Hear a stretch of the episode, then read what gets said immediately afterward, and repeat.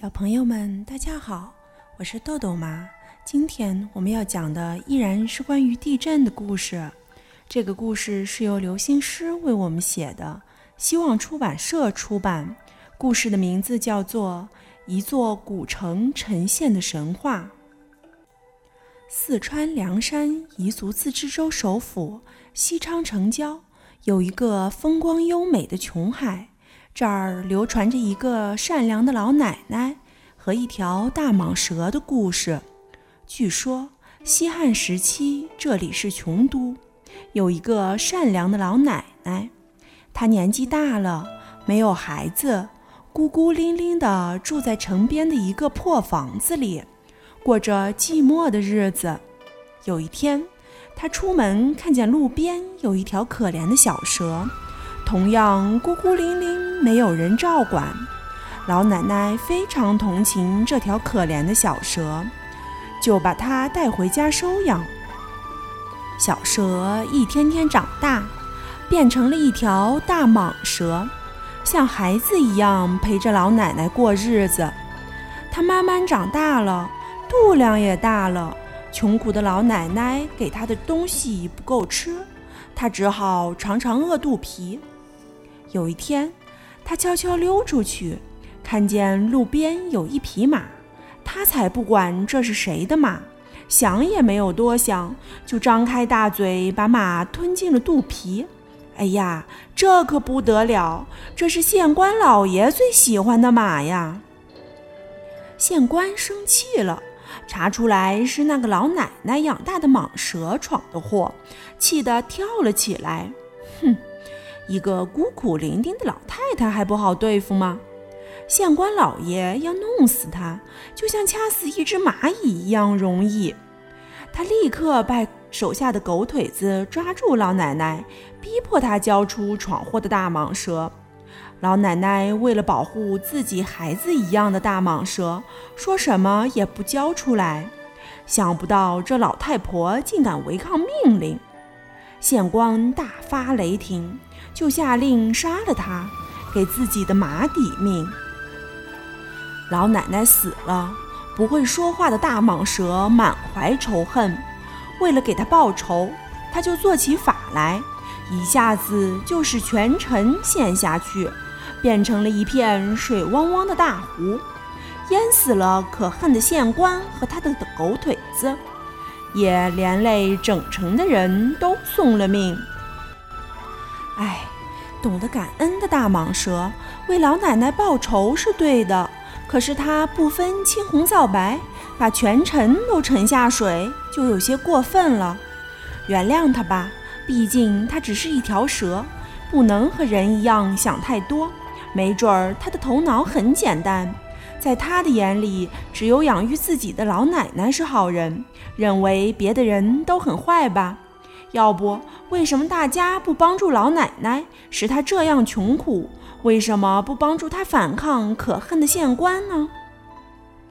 故事总归是故事，蛇总归是蛇，别听得太认真了。这个故事是真的吗？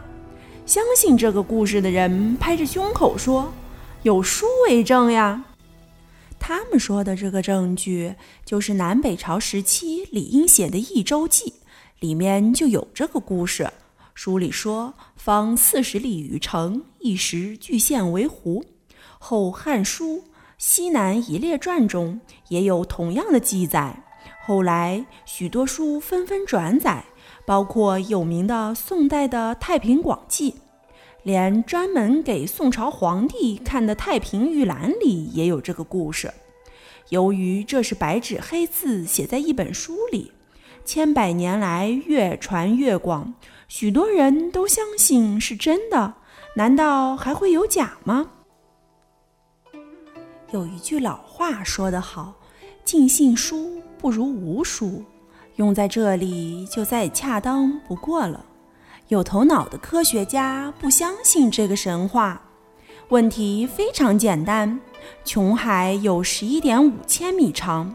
最宽的地方有五点五千米宽，平均水深十多米；最深的地方超过三十四米，是山中少有的一个大湖。湖内水产丰富，不仅仅是当地有名的旅游胜地，还是水上运动的基地。这样的一个大湖，怎么可能是一夜之间形成的呢？仅仅依靠李英写的这本书，不能作为证据。要知道，他生活的时代距离西汉时期有好几百年，并没有亲眼见过这件事情，准是听别人说的。《后汉书》的作者范晔也是南北朝时期的人，老家在河南。那时候南北打仗，他身为北方人，从来也没有到过四川，更加没有到过西昌。他说的话很可能就是从李英那儿抄来的，可信程度很低。李英写的故事是从哪儿来的？仔细调查一下，找到了来历。原来这是晋朝小说《搜神记》卷二十里的一个故事，叫做《穷都大蛇》。《搜神记》本来就是记录到处听来的许许多多奇怪的消息，是一本不折不扣的马路新闻，加上作者的想象编造出来的，怎么能够当成是真实的历史？《太平广记》也是同样性质的书，听见什么就记什么，所以才叫做广记，压根儿就不是什么严谨的历史书。有头脑的人。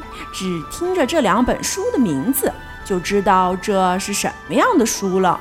如果连这样的书也信，那今天的科幻小说岂不是也可以当真了？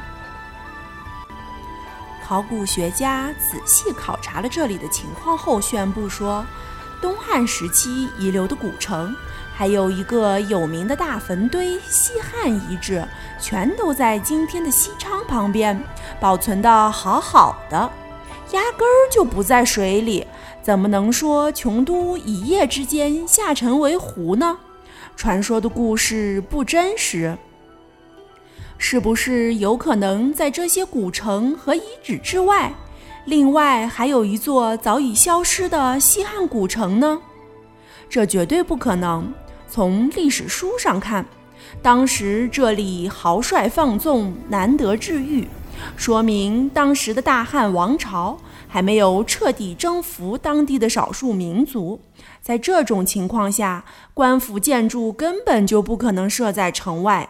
大坟堆西汉遗址很有可能就是当时的琼都。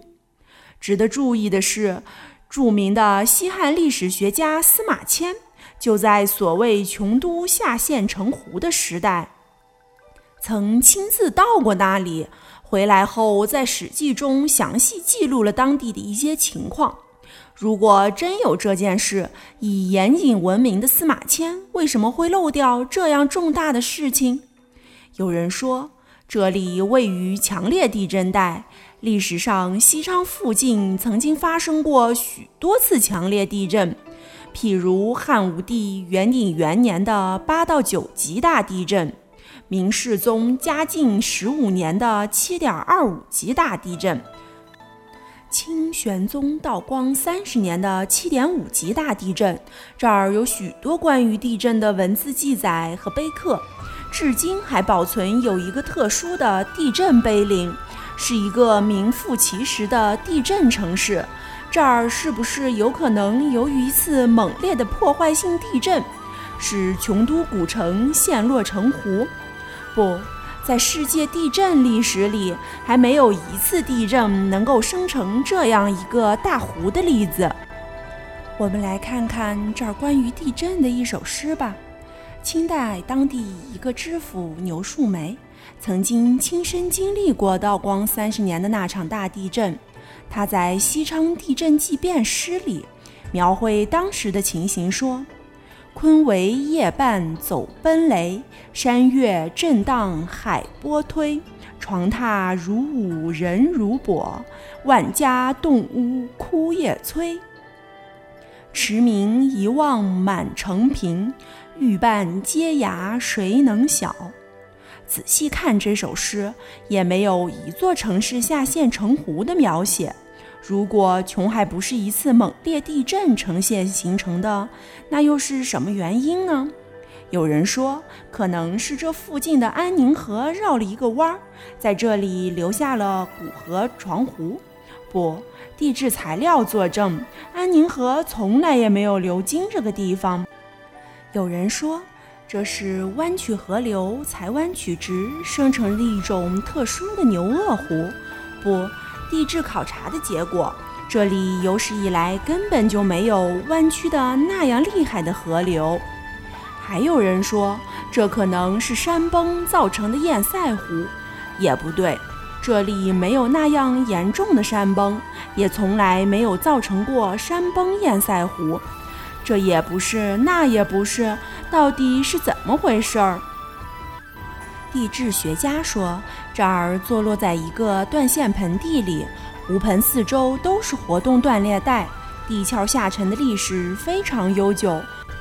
从湖底挖掘的沉积物发现，几万年前的第四纪晚更新世以来，这里一直在缓慢下沉。经过了数万年的漫长时间，才逐渐生成这个大湖的。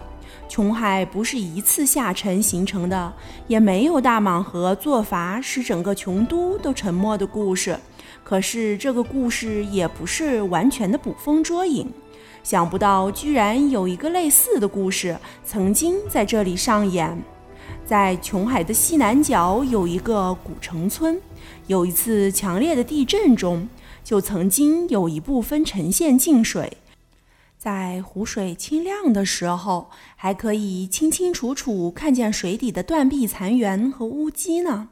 哦，有些明白了，是不是湖边有个别地方在地震后下陷，传出了大蟒蛇做法，使琼都一夜间下沉为湖的马路新闻？嗯，是无风不起浪，只不过这个浪传得太离谱了。让我们再说一遍，一次地震不可能造成这样大的湖泊。住在这里的人们千万不用担心所谓的琼都沉没悲剧的重演。好了，今天的故事就讲到这儿吧。小朋友们还想了解更多关于地震的故事吗？我们在今后的几天将会为大家继续讲一些关于地震的故事。好了，别忘了让爸爸妈妈关注我们哦！一本一景一世界。拜拜。